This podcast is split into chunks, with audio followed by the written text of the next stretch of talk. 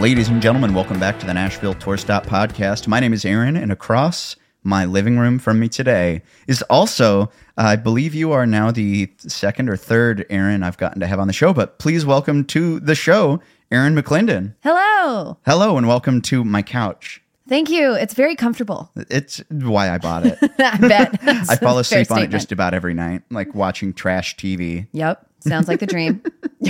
So, uh, Erin McLendon, we've Aaron known Schilb. each other. Erin Phillips is your technical. That's my legal name, Okay, gotcha. But your stage name is Erin McLendon, because that's my maiden name. right.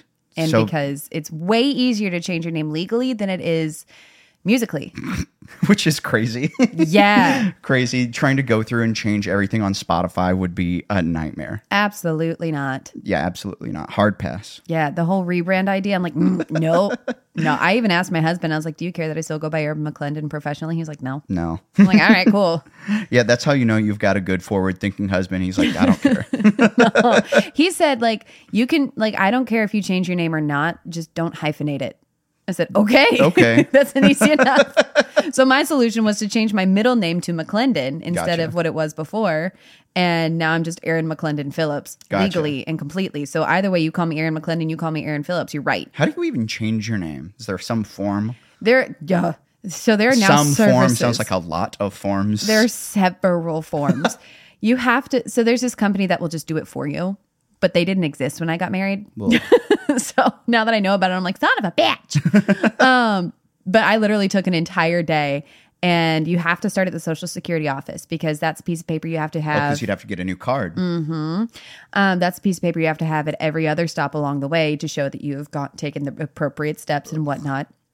And the guy was so funny. I felt like Phoebe and Friends when they go, "So what do you want your new name to be?" And I went, "You literally, you really do just ask that, don't you? Like it's not just like, okay, so are you just going to change it to this, this, this? It's what do you want it to be?" It's like, oh, Oh shit! I actually have to have an answer for this now. right. Well, it's just funny because it's like, oh, I could be Princess Sophia Banana Hammock if I wanted to be legally. Um, but yeah, no. So anyway, you started the Social Security office, and then on my way from the Social Security office to the DMV, I called my insurance company. Oh boy. I called my credit card companies, like everybody I could possibly think of, I would call on the way in the car on my way to the next stop because it was that, the DMV, and the bank that I had to go in person because I had to bring my marriage certificate. That's so many t- things to just try to do all at the same time. and here's the thing I also had to change. So I have uh, pre check, TSA pre check. right. I had to call uh, pre check and get a new known traveler number. And like all like in my my rapid rewards account with Southwest, I had to change that. Like everything you could possibly think of that you've ever used. And here's the thing. Has your name on it. Yeah. yeah. It has your first name and last name, and you have to do your legal name. And it's like, well, shit. it's so much. Uh, well, I'm glad that you didn't change your name too much because I will always think of you as Erin McLendon. Well, thank you. Many people So do. we start just about every episode by discussing how I met my guest. I oddly enough, I do remember how I met you. I, there's a lot of my, my guests and my friends who I unfortunately Don't remember. don't remember. the nights get blurred together. There's so many of them, but Mm-hmm. I distinctly remember meeting you. But would you please regale the the story of our meeting? So, what had happened was, I um I was booking this bar called 404 Bar and Grill, and um I was booking writers rounds, and I think I posted on like YEP or one of those Facebook groups looking for people to come play. Young and entertainment professionals. we love it. it's like a twenty thousand strong group now. It's, huge. insane. It like. I remember when there was like 1,200 people in that group. When it was actually effective. for real um there's some some uses some effective uses in there you just gotta like time it right um anyway um but you answered and i remember very specifically in your first email uh i spelled your name wrong i called you aaron schlib Yes. and Yes. then i remember you changed your name on gmail to have two dots around the i I did have that for very long. I think I still have that. uh to be like shilb i was like ooh i think i triggered something my bad um but you came and you're at 404 and we became friends pretty quickly Pretty quickly. yeah You played, and you played a lot of shows there. I played a lot of shows there. Yeah, because I had to book every Wednesday and Friday. Mm-hmm. Every single week. You you were one of the first people that ever booked me in town. Really? Yeah, you and there was one other girl named uh Sharissa, I believe was her name, Carissa or Sharissa, something like that. She booked me for my very first round at this bar that is now a hookah lounge called South. It was on the Demonbreun Hill. Yeah, I used to party at South. But you worked there?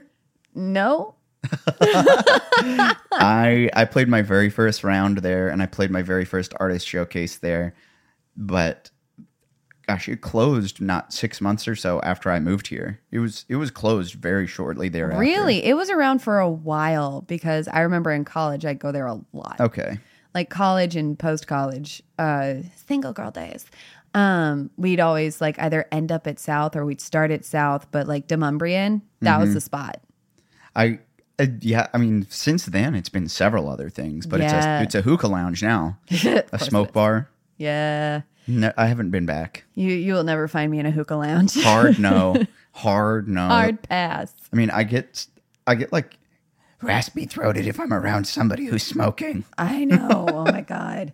I like I'm so allergic to smoke. It's not even funny. Really? Yeah, I can't even be around vape. Wow. Yeah, it's just like because I know vape is literally just like water vapor, but the smell, people are like it doesn't smell like anything. Oh, I don't even yeah, want the smell. Yeah, it does. And when people get all up in arms like, "Oh, well it's not even it's not even smoke." I'm like, "It's water vapor, sure, but I don't want to smell like a grape." Like yeah, you're, or like stale cotton candy. ugh, I don't know. Yeah, exactly. I don't know why people think that mm, it tastes and smells so good. Like, no, it's disgusting. Yeah, It smells like it smells like syrup because it is. I I had to make a rule uh with my my band to be like, you can't smoke in my car, you can't vape in my car. Mm-hmm. Like Hard no. No, we're in this car for a long, long time. Get over Please it. don't. It's like this is work. You don't smoke. like we will be office. making stops in a in a, just every couple hours. Do it there, not in my car. We'll give you five minutes outside, Yeah. and then when you come back in smelling like a stale watermelon, okay. Oh my god. But the 404 is Yeah. that place still alive? yeah. I haven't.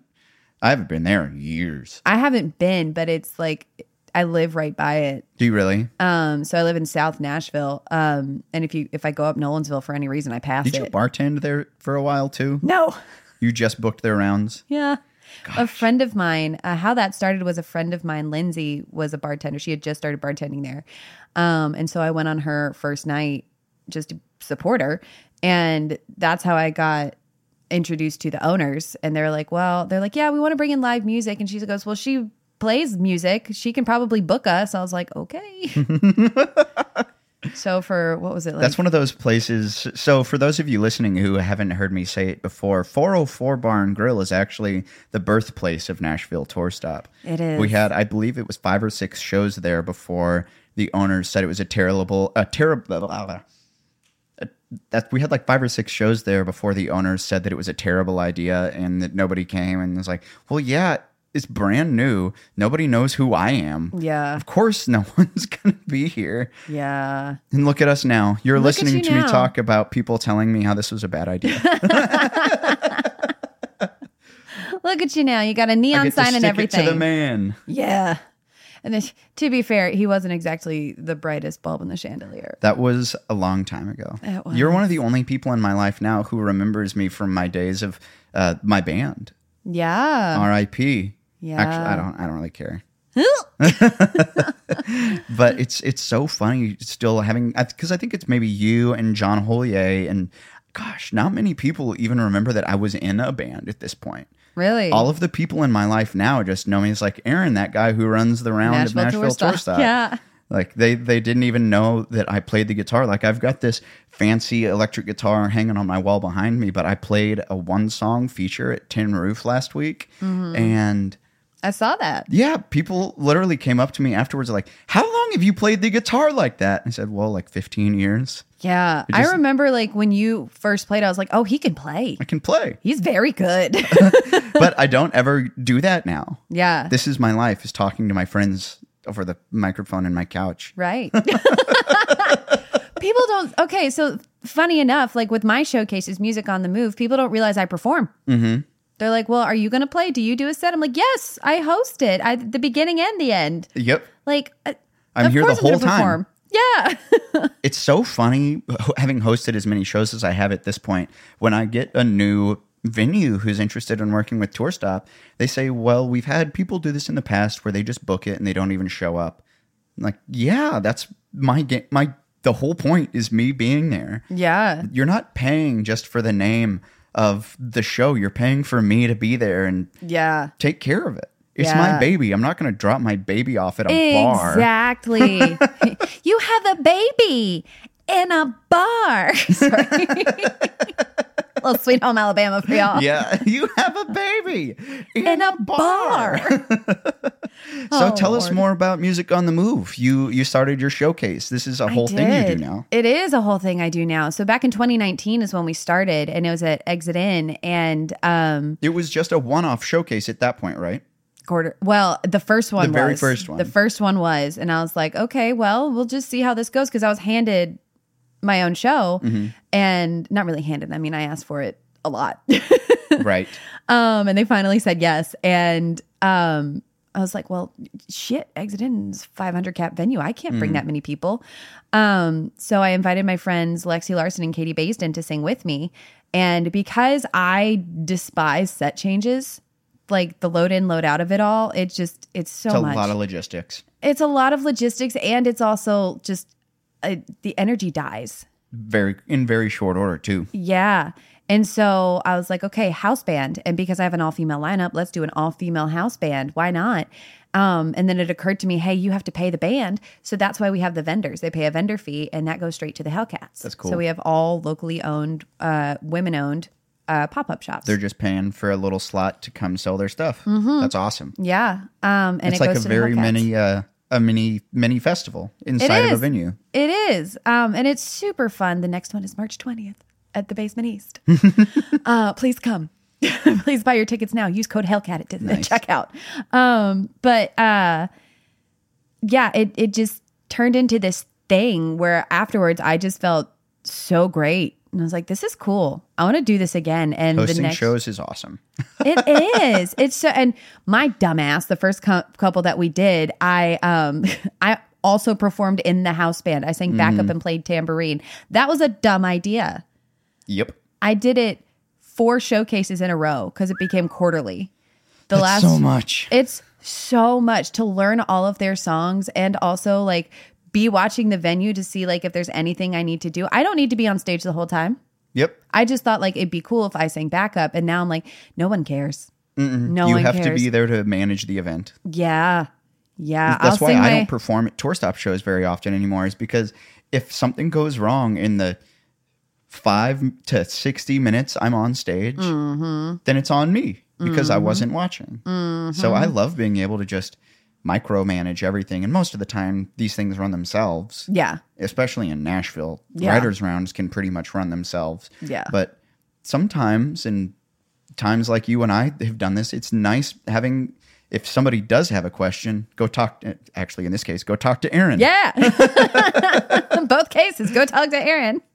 Um, and it's cool because my um music on the move has kind of invol- uh, evolved into this whole um, kind of ecosystem because I met my business partner Katie Thompson through our showcases. She played the July 2019 showcase as a Hellcat. That was the very first one. Mm, First one was January of 2019. Okay. Um, so we did January, April, July, October. Sweet. And then the last one at Exit In was January of 2020. Cool. And we had the next one booked for April of What, 2020. I wonder what happened. I know, up under that. I know, I know. um, but Katie and I just became really good friends, and we started um, trading voice lessons and guitar lessons back and forth. And we finally just decided, like, because we were sending students to each other too. I just said, why don't we just start a company, like a virtual music education studio? Cool. And that way, we can actually, like, instead of referring to each other like we are and acting independently, we can help each other. Um, and through that, just building that, she said, You know, I've always wanted to start a podcast. I said, Go for it. we have you know how we have now we have all these artists that we've had on our showcases we've had all these people that we know let's go ahead and go for it um and then once um kate my assistant came on she started writing the blog and so it's just kind of like snowballed That's into this whole thing so we're excited What are what are some of the the difficult parts of having started a showcase, especially one that's not weekly? Mm-hmm. What are what are some of the things that early on you you struggled to to get over like the the the initial hump of starting something? Um, gosh, promotion, marketing. it's not my forte, and so I pay someone else to do it for me. But also, um, it's interesting because, like you know, finding sponsors is super hard. It's very difficult asking people for money. Yeah, especially like there's a lot of people when you unfortunately when you just like brand yourself as female only, you kind of put yourself in a corner as to like who can actually sponsor. Um so I mean if like somebody were to come up and say, "Hey, I'm not a like female owned company, but I would love to give you all this money." Sure, but I need to look and see if you're actually doing things to empower women Right. through your company. it it it it's it starts getting really difficult like that's that's one of the things that i encourage especially people who are new to running shows because they people ask me all the time how do you get sponsors and i'm like well part of it is branding and if you call your show the Erin McLendon Girl Power show at this venue, then you've, for a thousand reasons, narrowed down like what you're allowed to work with. Mm-hmm. And I've I've gotten slack sometimes because they're like Nashville Tour Stop is such a generic name. I'm like, yes, it is, but you know who I'm allowed to work with? Everyone. Everyone. yeah. And that's one of the reasons that I will attribute some of my success is like that I don't want to call my own show generic, but it's because I'm allowed to do anything. Yeah. I can I can flex and fit into just about any situation. Yeah. Well, part of the reason why we changed the name from Women on Fire to Music on the Move was because it was more generic. Right. Um, and also because Women on Fire was already trademarked. So that that wasn't great. did you did you go through a series of different names that you were thinking about re, when you were doing that at first like rebrand other names that you were thinking about putting on the name Um, the well, at the time, so I was um, working with a company who wanted to make a TV show okay based off of what we did. And they kept like shooting me these names and TBH they honestly sucked.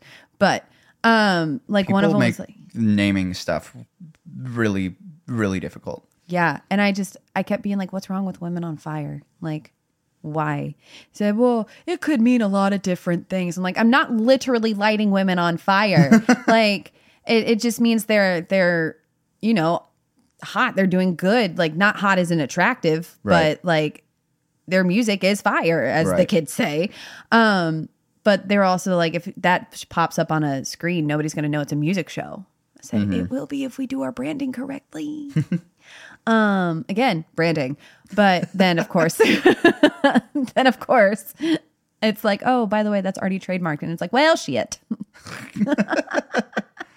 so how many how many shows a year are you doing right now Um, this year we are only going to do two showcases. Okay. two full band showcases. Um, one this month, and then the next one's going to be October, which is Breast Cancer Awareness Month. sweet Um, this month is Women's History Month, so I figured March was a great time, cool. and it's also like close enough to like festival and concert season that we aren't really like butting heads with any major shows, except for the one that just got announced at Bridgestone. Mm-hmm. That is a huge part of my business, especially with how often I put on shows. Mm-hmm. Trying to figure out what are the big show, who's playing at Bridgestone tonight, and then booking artists that I think wouldn't be going to that show. Yeah. Or people who are friends with that artist who might not give a shit that whoever is playing. So you and wanna we know- do have to we do have to watch carefully. We do. And here's the thing I thought March 20th was a fail proof date because it's a Monday, Right. right? Guess what got announced at Bridgestone on March 20th? What's that? The LGBTQ charity show. with Jason Isbell, Brittney Spencer, Oh, Brothers I Osborne. did see that. And like, I'm not mad that they're doing it. Right. I'm just mad that they picked my night. like, I fully believe in what they're doing. I think it's fantastic. But I'm like, why a Monday of all shows? Everyone knows, like it's it's Thursday through Saturday. That's your prime That's time. that's your big concert night. why a Monday? That's my night. Monday is for us little local people. Come on.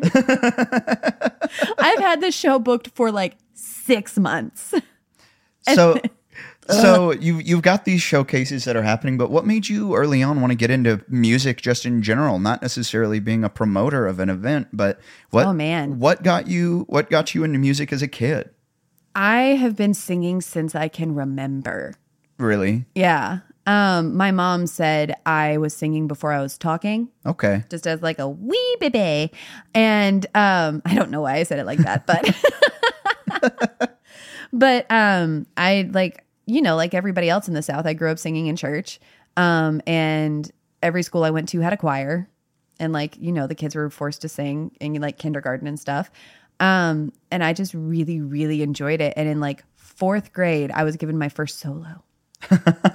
um, it was Candle on the Water. Is that right? I don't remember. Uh, I think that was my first solo, but like, it was just this moment where like I got a microphone and I sang, and people were like, "You're really good at that," and I'm like, "Oh, okay." You're like, oh, maybe I am. yeah. And ever since, like, it, we would play like the board game Life or whatever, and I would literally just like dig through the cards of careers and pick out singer. They're like, this is the only option. Thank you. So if singing started that early in your life, when when did like it, it, because I mean I grew up in the church playing in the mm-hmm. band and singing in the choir and everything, and then I started choir in school. But there was like there's all, most people have like a watershed moment where you decide like mm-hmm. this this is what I want to do, and not just not as a hobby, but mm-hmm. like I have to I have to follow this path in life. Do you have one of those that that really just changed your core human being? I Do you have a core memory? I think it's it's not necessarily like a memory. It was just like when I realized you could major in music in college, and um, up until that point, like I didn't know what I was going to do. I thought maybe like oh I'll just do like music education or something, and then I found Belmont where I could major in the music I actually wanted to sing. Don't get me wrong, like I love classical music. I love singing classically, um, but It's a bubble that classical music lives in. It is. It is a bubble and it's a very niche market and there's only so much money to be made. Most of the money's in Europe. I mean, even some of the most talented like classical players in Nashville, people working for the Nashville Symphony are still doing mm-hmm. session work because they can mm-hmm. make m- more money Yeah. doing simple session work playing the violin. Yeah. So I found Belmont and it was just like this, oh, I can actually pursue a career as an artist and not like have to have a backup plan. Which This is plan A. yeah. What did you study? What was your degree in? uh commercial voice with an emphasis Okay. in music business. Did you did you complete the degree? I did. I know several did. people start and they're like, nah. Yeah, no, I I wanted I wanted that degree. I wanted to like be knowledgeable because until I got to Belmont, I couldn't read music. Really? Yeah. That's that's incredible. Yeah. so many so many people who go to Belmont have especially getting into pro- music programs like that they have to have a pre-existing knowledge of like how to read sheet music and I could, but I was sitting there going, every good way to find E. Every. Every- Okay. every good boy does fine yes. f-a-c-e face okay great Yes. Um Got it. golf balls don't fly away bass clef Yeah. um, I was just thinking uh, about what I was taught for the orders of sharps, and I, it's not okay to say on charting music is not for everybody no, no, it is not. Um, but until I got, I think it was like my senior year of high school, they told me, "Hey, you have to have voice lessons for at least a year in order to be even considered for a music program." it's like a primary instrument Yeah. So I took voice lessons for a little bit and um I mean it was fine, but the cool thing about Belmont is that they didn't care that I couldn't read music. If I had a good ear and good intuition, they're like that that can be taught. That's cool. Yeah. They weren't snobby. You can't teach someone to have a good ear. It's, No. it's, it's in you, yeah. Yeah. it and is in you. I mean, half of the classes are ear training. right? It's literally in the curriculum. Oral training was the worst part of my collegiate experience. oh, I bet. Oh, because of the deaf, I swear. Trying to explain to an oral training instructor when they play me the melody, they're like, sing it back. I was like, nope, I can't. They're like, no, I just played it. I said, yes, I understand that. Yeah. I understand. I saw your fingers going, but my ears, at least before I had my cochlear implant, uh, my ears heard two different pitches really? at the same time. My right ear hears notes between a quarter tone and a half tone sharp. So I could never sing in tune oh. when when I had both ears because they were constantly fighting. So singing in tune, I really had to practice like ignoring what my right ear heard, which Oh was God, my that's good so ear. hard. Yeah. So I don't know if you know this about me, but I'm mostly deaf in this ear. my I didn't know ear. that either. Yeah. So look at us, couple of deaf errands. Couple of deaf errands. um, but it's like I, I was born with the eardrum stuck to the bone. Okay. Um, so it doesn't vibrate correctly. Um, but it's also always ringing. Mm-hmm. Like always. I don't know any different, so I didn't know that was weird. Right.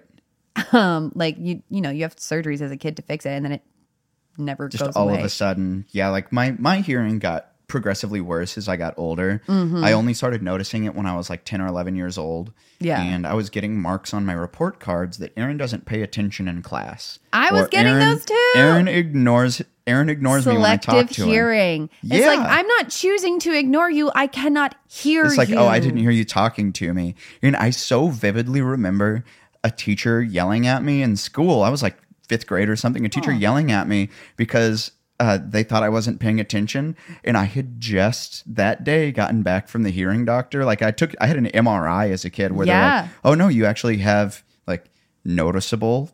Measurable hearing loss, and a teacher yelled at me for not paying attention. And I was like, I'm deaf. I just got back from the doctor. And oh, seeing the Oh my God. defeated look in that teacher made me feel powerful. I bet it did. oh, nothing like making a person in a authority position Mm-hmm. realize like, oh, maybe I should check check myself before I wreck Oh myself. man. yeah. Oh gosh. Yeah, I very specifically remember one teacher like getting really annoyed at me. And I had so much respect for this teacher, but I found out she talked so much crap about me. What? Um because she would tell like other teachers like she's super sensitive uh she doesn't listen and like she was the one who brought it up to my mom she's like she has selective hearing and my mom's like she can't hear you She's literally deaf. but I was also like a super shy, anxious kid. So mm-hmm. instead of sitting at the front of the class, I'd always sit in the back. And when they made me sit at That the front, I was terrified because I was so close to the person. And it's just like, huh, maybe. And this, like, I've seen teachers like make those mistakes like that one. And like, I think that's one of the reasons I'm always just like, I ask people things and like, wait right.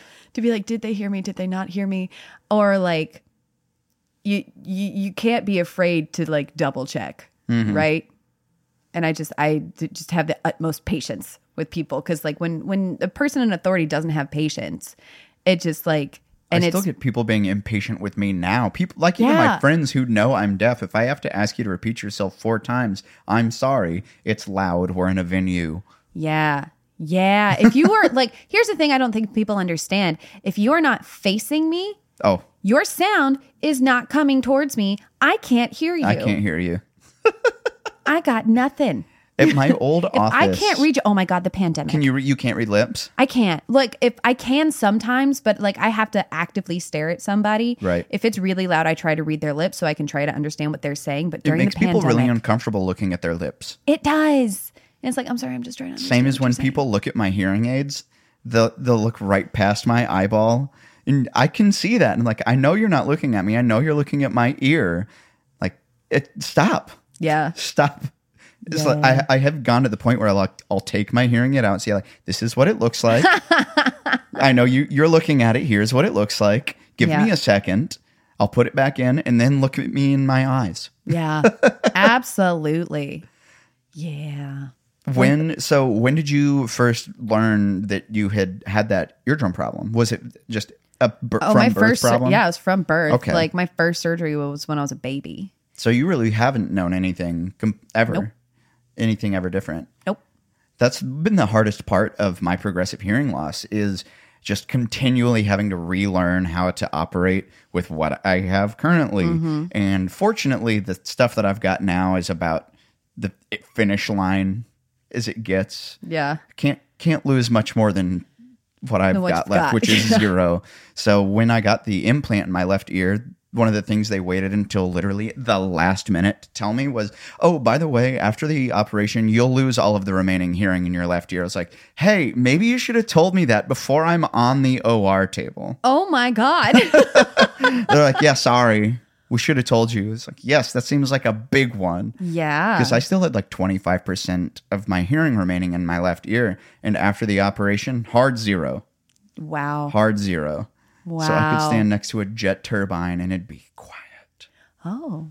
But it's also nice. You can about to might say, you don't need noise canceling headphones ever, do you? It's nice on airplanes or stuff Yeah. where babies start crying. That's not my Mm. problem.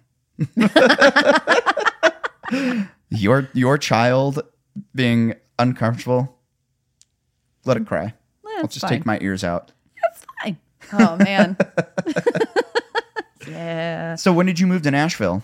I moved here in 2008. Okay, so that was for your freshman year at Belmont. Did you Mm-hmm. do all four years at Belmont then? I Cool. did. I did. I've been here. It'll be 15 years in August. That's incredible. Have Yeah. you have you loved living here? I have loved and hated, but There's there is a lot of both ways to feel about it. yeah, and it's mostly just because of the price of everything. It's, It's like very I expensive love to live here. I love living here because of what I do. I love living here because of the opportunities that I can have here. And but I I hate how much it is to live here. Like how expensive it is. My husband and I are looking for a house right now. And with what we can afford, it's like, well, well, I can afford to live in a shoebox. right. And you you got to look like 30 45 minutes outside of the city just to find Yeah. something even remotely reasonable, you know? And it's it's kind of disheartening realizing is. that it's only going to get more expensive. Yeah. The the the way that expenses of like homes and just basic necessities is exponentially increasing versus the very nominal increase in pay is it's Mm-hmm. hard to kind of grapple with the reality of how hard it is to be a musician in Nashville Yeah. now even more so than 10 years ago Yeah. because I mean, or, or six years ago, I moved here in 2017, and my first apartment in Antioch cost 800 bucks a month. It was a two bedroom apartment, and that was 800 dollars a month. The same place now, I guarantee, would cost 12 to 1400. Yeah, I remember I was living in a two was it a two or three? It was a two bedroom apartment um in Berry Hill. I was in a one bedroom that I think I was paying like seven hundred dollars a That's month. crazy. For. Yeah, and then I moved to a two bedroom and it was nine hundred dollars a month. That's like two hundred dollars more. Yeah, for two bedrooms, and then I got a roommate, so it was even cheaper. But like now, I I couldn't even tell you how much it costs. Like people are paying paying a grand a Mm-hmm. month, and I'm just like, where do you find that money? I isn't isn't it an old saying where you're supposed to spend 33% of your income or 30% of your income on housing or rent? Mm-hmm. And I see some of these places that are like $6,000 a month. I'm like, yeah. where does that come from? How? How? What industry are you in? And how do I quit music to do that? right. Right. Oh my gosh, so many of my friends who are musical have gone into real estate because that is honestly where a ton of money is right now. Right. And I'm like, should I get my real estate license?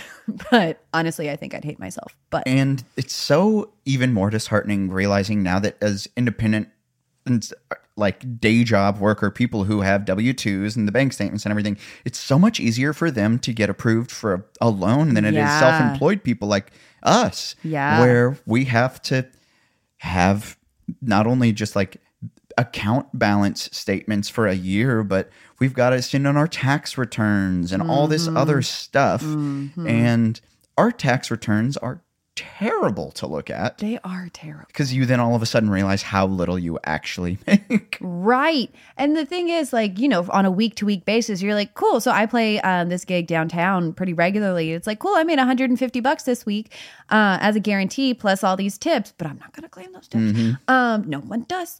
Um, but it's like, okay, cool. That's that's enough for like groceries this week. That's awesome. And then on top of everything else I make, but then you look at like what you actually profit. It's like $6. this is what I made this year. Cool. After expenses and everything, I made ten dollars. I did my taxes over the weekend. I still have to do mine. doing your taxes as a self-employed person is the worst. It's the worst. it took so I have to balance all of my income and everything and spreadsheets and just doing the spreadsheet portion of my day uh, I was I took me all of Friday and all of Saturday. I think I spent a combined total of like 15 hours doing my taxes. Yeah. And my brother, bless his heart, he's like, "Man, it took you that long?" Like, "Yes." I'm self-employed. I'm sorry that I don't have one W2 I from my one job Oh my god. where I get to type in one thing and then TurboTax is like, congratulations, here's your refund. I know. Instead of seeing the scary minus sign with the, it's like, this is how much you owe. Right. Right. I just recently hired a new CPA here in town. Um, and thank God I did because he's super smart. he's like, here's everything you can write off. I'm like, okay, yay. Um, but like just just like you said, the spreadsheet and just going through everything. Like I have all these apps that I use to track everything and just like keeping is tedious. it's just the worst. It sucks. It does suck. It sucks so much. And I used to do um, expense tracking for a couple other people just as like a side hustle. And so like I know how to do it, but the the sitting down, getting all my receipts and just adding that up, it's terrible. That's what I did all of Saturday. it's coming up for me. I had 12 had months keep- of receipts. My last 1099 just came in, so it's like, Oh. oh, okay, I have no more excuses. Yeah, see, I uh, I got all of my tax documents, and then I started doing my taxes over the weekend, only to realize one of my clients didn't send me a 1099. So I had to go back because TurboTax was like, "You had like a huge loss for the year." I'm like, "That's not what my spreadsheet says." Yeah. and I had to go back and audit it to be like, "Where God. where am I losing all of this money?" Where Yeah. where did this not come through? And it's just one of the clients that I hired that hired me didn't send me tax documents, and uh yeah. that's why it's so important to Yeah. keep track of this because if I hadn't kept my spreadsheet, Yeah. all of a sudden I would have my my heart would have sunk to my stomach and be like, well, Yeah. guess guess my company's not doing as well as I thought it was. Oh God. on the today on this episode of It's Hard Being in Nashville. We've done nothing but complain. So, here, on that note, let's take a quick commercial break and we'll come back and talk about more of the future of music on the move and maybe some more of the uh, Erin McLendon music. yeah. How's that sound? Sounds great. That sounds great. Well, we'll come right back with the Nashville Tour Stop podcast.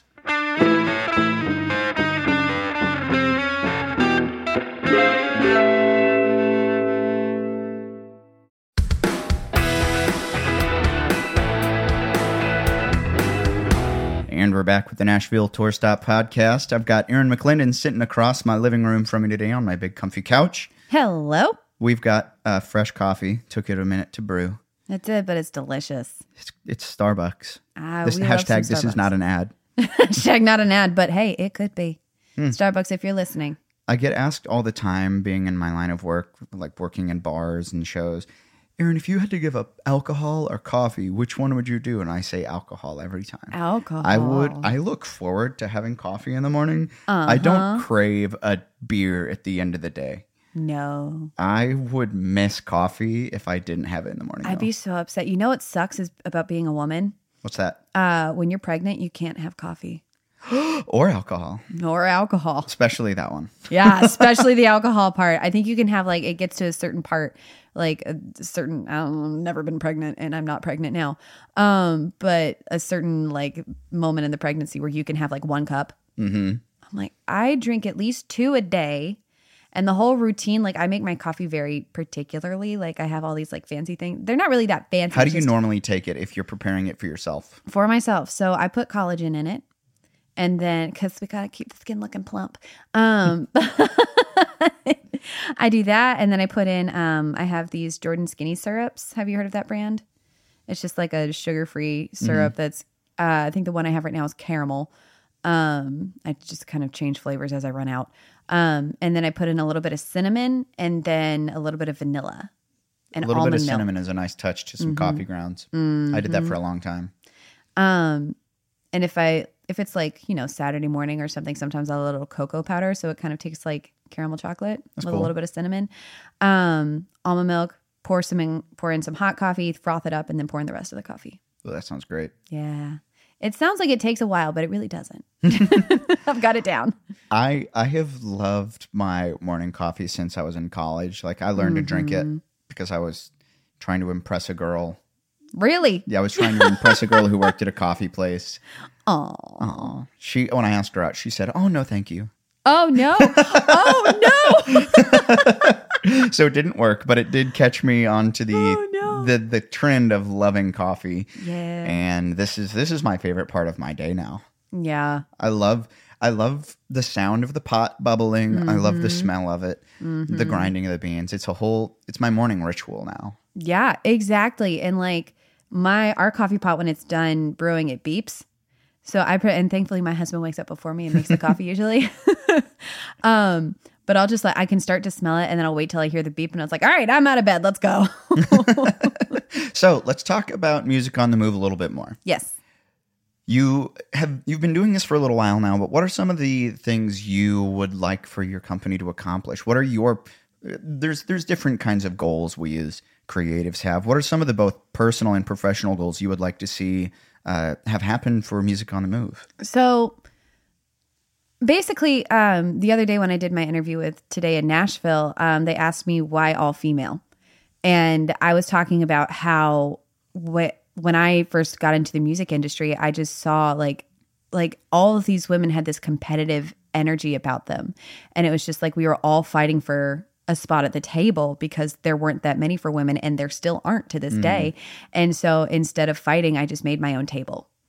And with music on the move, I just you know how like you host writers rounds. You go to a writers round on a Friday night and it's all dudes. Nobody blinks an eye. You go. They're all wearing black t-shirts with the cross necklace with the, the black backwards hat. Yep, jeans, Yep. boots, Jeans and boots. sometimes white sneakers. I know 10,000 of those guys. Right, exactly.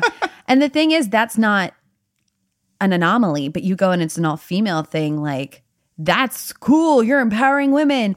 And there's this Ruth Bader Ginsburg quote when somebody asked her, How many is enough women on the Supreme Court? And she said, When there are nine. And that's kind of my approach to this is I'm going to keep doing it the way I'm doing it until it's not an anomaly anymore Right. and it's it's important to me you know um when i was kind of coming up with the idea for the company as a whole um my business coach lindsay kirkendall said who do you want to be like what do you want to be if you were to name like three people um and i said brene brown uh michelle obama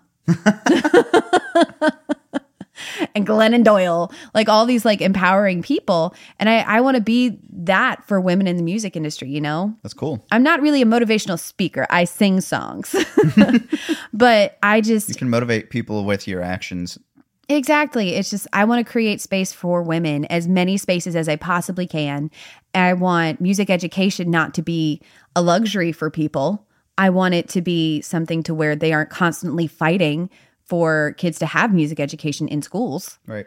um and i i just really really believe firmly that like this is what i'm supposed to be doing like personally um but as a company i just want music on the move to turn into this household name kind of like nashville tour stop has people ask like what do you do when you first move to nashville well you get in touch with aaron schilb and you get on nashville Tour tour, Stop. stop. yeah It's Um, part of, it's part of the like a like a what are they called in office space the the piece of flair Yeah. like it's a badge of honor like you just you, it's one of the things you do yeah just like playing Belcourt for us as young songwriters in Nashville like that was like you just That was what you did. one of those places you play Yeah. And like getting involved with the I want people to be like, "Oh, I want to get involved with music on the move." Um I would love and this is like, you know, down the road. I would love for Music on the Move to become a festival one day. That'd be sweet. Just an an all- all female festival. Yeah, an all female festival to have all women owned businesses and like food trucks and stuff. And I, it would be amazing. That's awesome. Thank you. Kind of like Brandi Carlile does down in Mexico.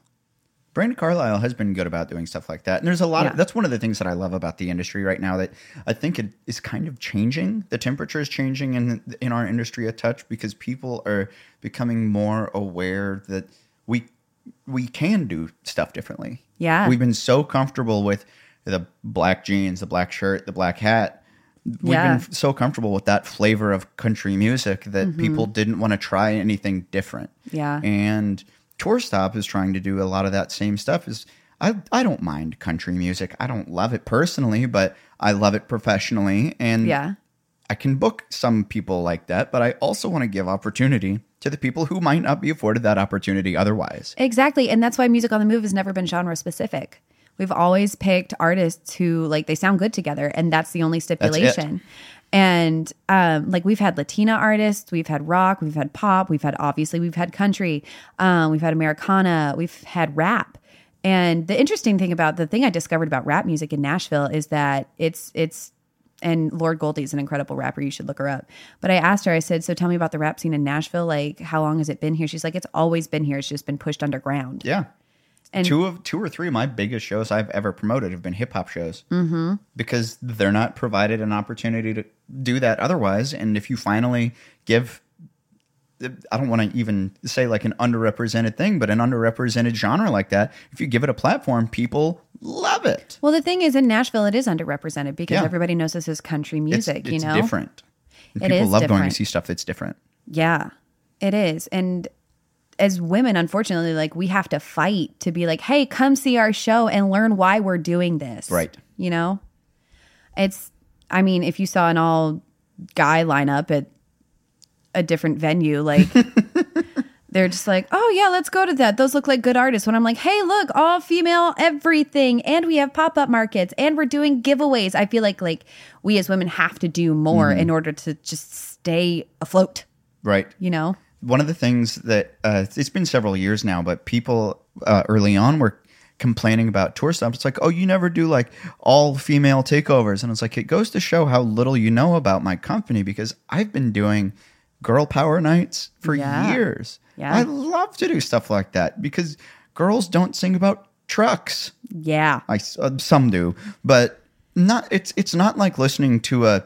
You could be, you could play bingo at some of these writers rounds with country song cliches. Yeah. because they're writing a a Mad Lib.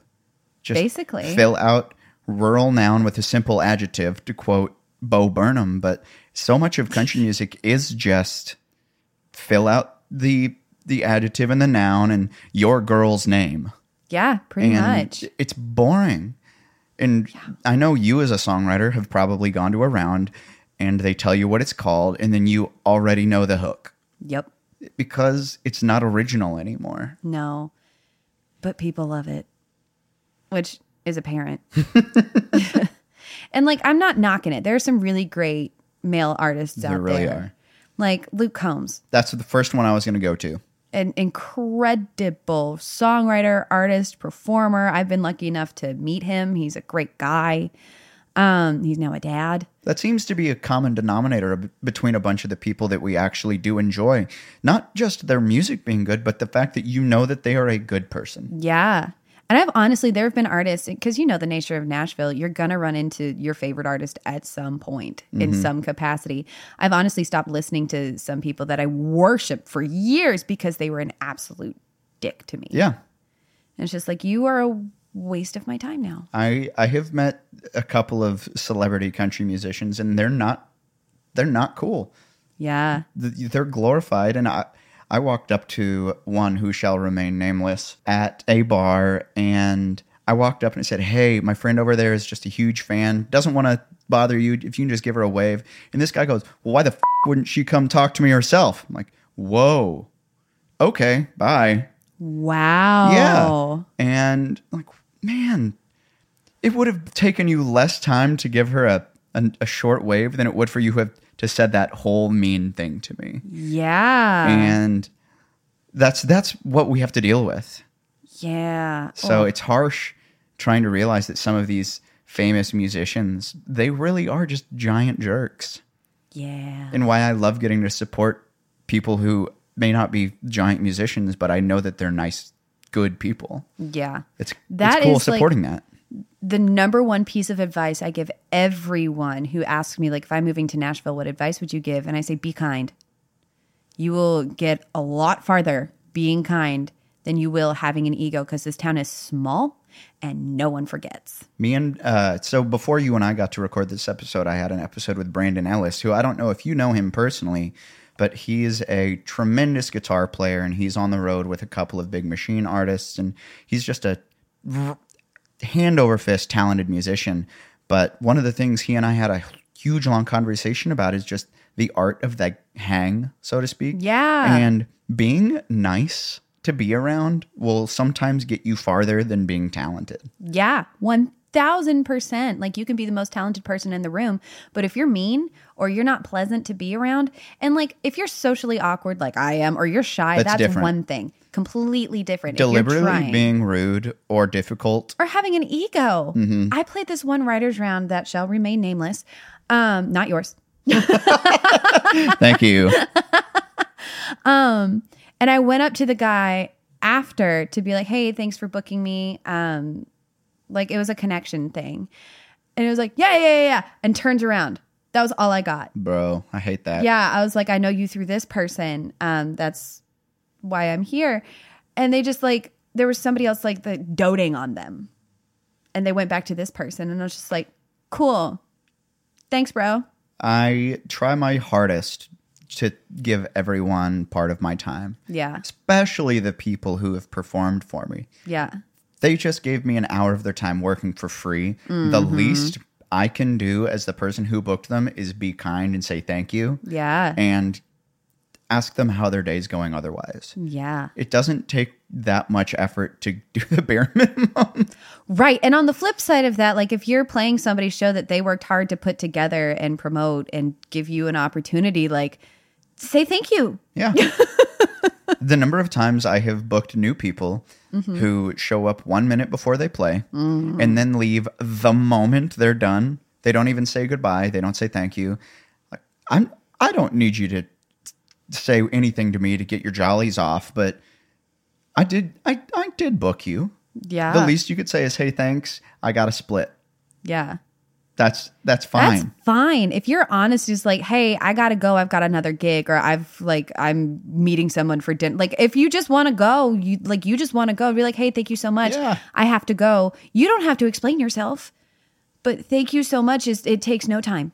it takes two seconds. It does. So th- what we're getting at here is being in Nashville is very difficult, but the bare minimum is most oftentimes and a lot of times isn't isn't met. So It's common if you're if you're new to town and you're wondering how to get involved, doing one percent more than the bare minimum will Yeah. get you will get you a will lot of opportunity. so far. And like, I will, whenever I have new opportunities, because Music on the Move is constantly looking for new projects, like with the podcast, with the showcases, where we're putting together um, a community outreach program that we're gonna. Do.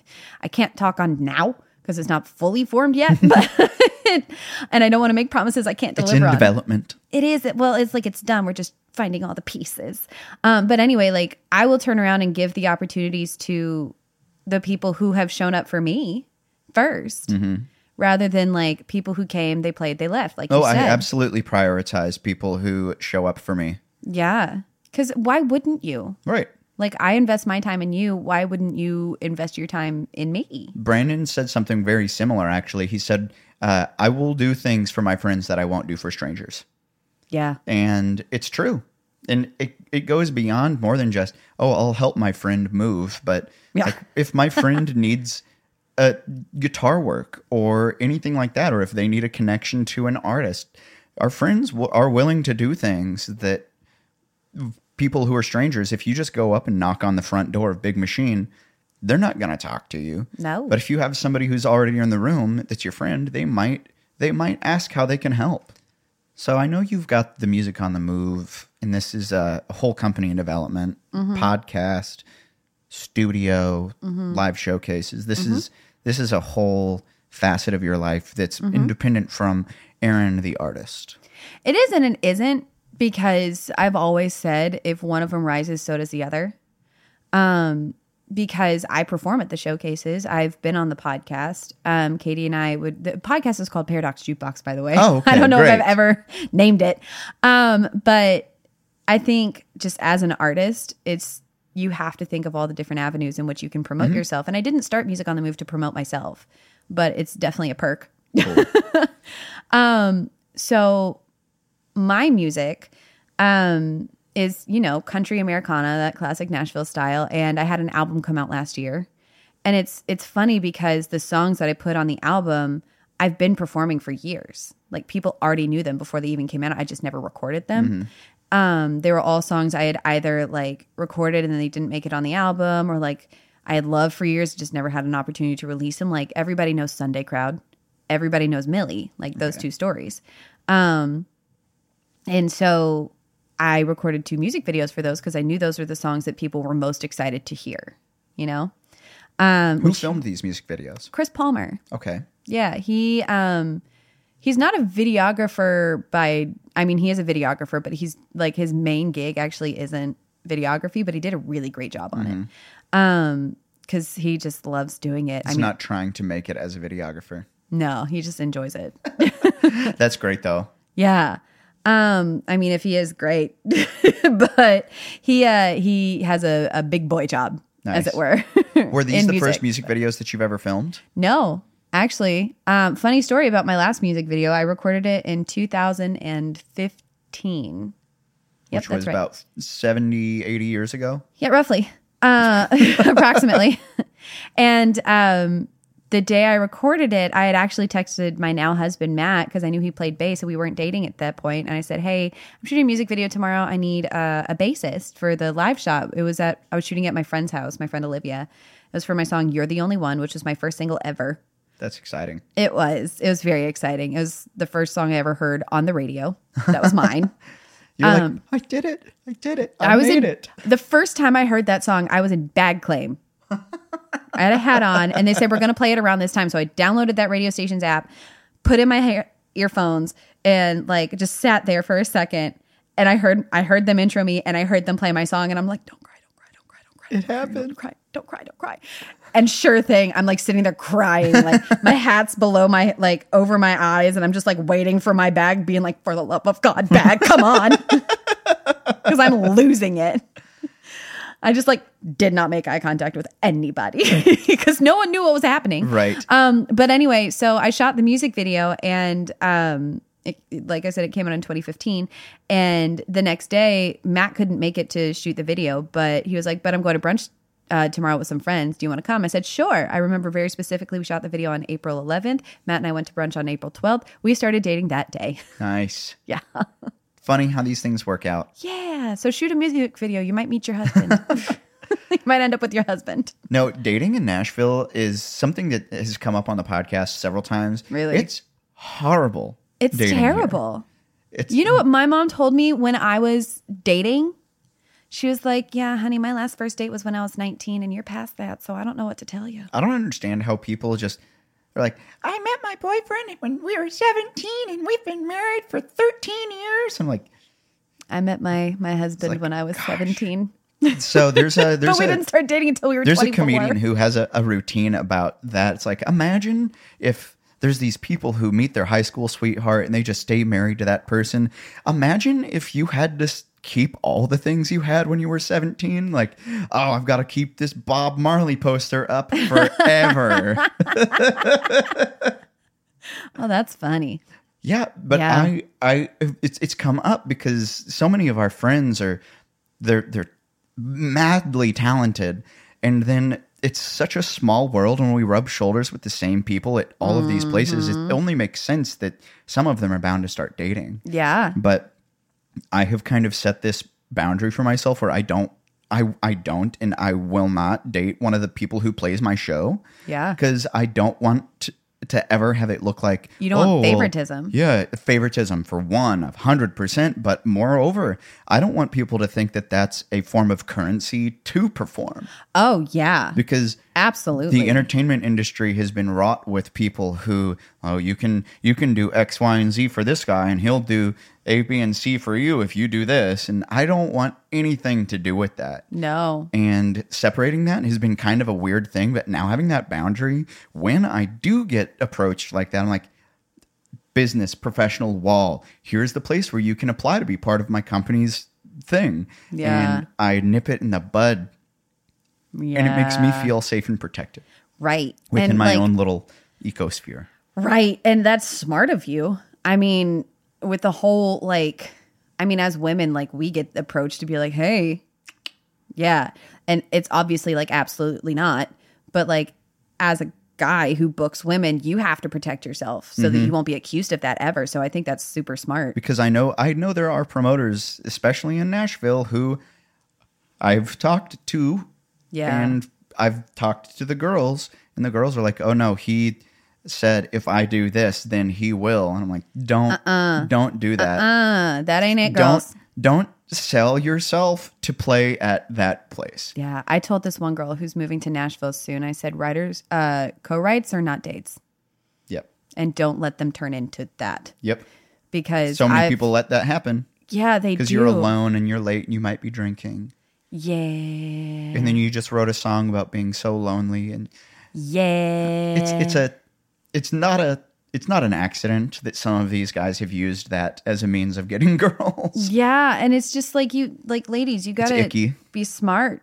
Protect Smart. yourself. Like it ugh, dating in Nashville is hard cuz there I'm so glad I'm not doing it. I'm so sorry to everybody out there from my is. perspective as a single person it sucks I'm so sorry. the last date that i went on we went i went on two dates with this girl and after the second date i was under the impression that it had gone well. Oh no. we we went to a couple of places and had a nice time and then i texted her the next day and i said hey i had a great time last night. I would love to take you out for dinner this weekend. And she responded so uh pleasantly calmly i don't know what the right word is but she said oh thanks. I would love to never see you again I, was, oh, I wasn't even mad i was more just like damn Wow. blooded Wow. it was it was the most brutal rejection I've ever gotten in my life, and I wasn't upset by it. I was flabbergasted. oh, thanks. I would love to never see you again. Oh, again. thanks, but I would love to never see you again. Yikes. Oh, I've had dates go wrong for so many different reasons, but I had this one that went so terribly. And he went in to kiss me, and I am so glad that I was just like ill. yeah, no, thank you. Yeah, I had a wisdom tooth growing in wrong. Oh, And so I couldn't open my mouth. oh, God. And he tried to go in to kiss me, and I turned my face the wrong way, and he hit right where. oh, yeah. right on the sore spot from Yeah, the and I was just like, tooth. I was like, I'm so glad this date went poorly because I look like the asshole right now. But Have he, you ever heard of uh, Mike Birbiglia? yes, He's a stand-up comedian who has a routine about uh, why kissing is so awkward when it's like when you're first seeing somebody because the first time you go in for that kiss you're like i think that we should connect mouths and then the other person is like i do not think that we should connect mouths but here's my face oh no, oh no. I had this uh, one guy at again another terrible date, but it was one of those situations where I'm like, how do I get out of this? How do I get out of this? How do I leave? how do i get out of this How do I leave? Uh, and he goes in to kiss me, and he just comes in too hot, and his teeth hit my teeth. And when Oh. I say it's just like the most uncomfortable I have ever been. That's that's horrible. One of my favorite things to do uh, when I'm when I'm joking around or like with my friends, I will go in for like the fake kiss, arms spread with the tongue already out. Yeah. Yeah, no. well, Erin, thank you for joining us on the podcast today. Before we go, me. I have one more question, and then we can get to the plugs and stuff. Okay. Sure. For you personally, as the musician, Mm-hmm. are there are there or is there a place that would be special for you to perform? Like maybe some place where you're from that meant a lot to you when you were getting into music. Is there a venue that would be a landmark for you as a career musician? Other than the Ryman? because so many people in Nashville, it's, it's the Ryman, it's the Yeah. Opry. Um, here's the thing I've already played it. Oh, it, like- snap! Yeah. So, and it's not the place that you think. If if you're from my hometown of Durham, North Carolina, you already know. But um so growing up, I'm still a big Duke fan. And we used to go to games and Cameron Indoor Stadium is like it's famous, right? Like Cameron Crazies, the whole vibe in there. It's just it's a different experience. Okay. And it's an electric experience to be in Cameron Indoor during a men's basketball game, right? just because Coach K is such a legend. Um, and so when I was in college, I got I always said I wanted to sing a national anthem at a Duke game. I actually got the opportunity to sing the national anthem not only at a Duke game, but it was the Duke game against Belmont. That's cool. Um, and so and it was while I was still at Belmont and because Belmont's so small, like it's not like at other schools where the athletes have their own classes. It's like I was friends with the team. Right. I knew a lot of people on blended. the team. And um, Coach K was actually my neighbor growing up, and way. his uh, daughter Jamie was my babysitter, and his other daughter Lindy was uh, my high school teacher. And I was like, you know, a junior, so I wasn't that far removed from high school. And so I go on, I remember very specifically, I go on my mark or whatever. And here's the thing it was the first home game of the season, which is like Christmas. So it was a packed house. Um, the freezing. announcer who had been the announcer for 30 years had just passed and they were honoring him. Wow. I'm on the court this whole time while they're talking about it. It was also also Veterans Day Oh, or Memorial. Day. It was like honoring the military. I'm like, no pressure.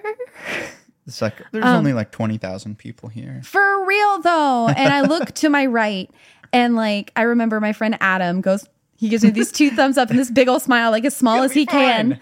Um, he was on the team and like I look to my left and Coach K nods at me and I'm like, huh, It's happening. this it's is a- happening. this is a real moment. And my thing is whenever I sing a national anthem, I stare directly at the flag.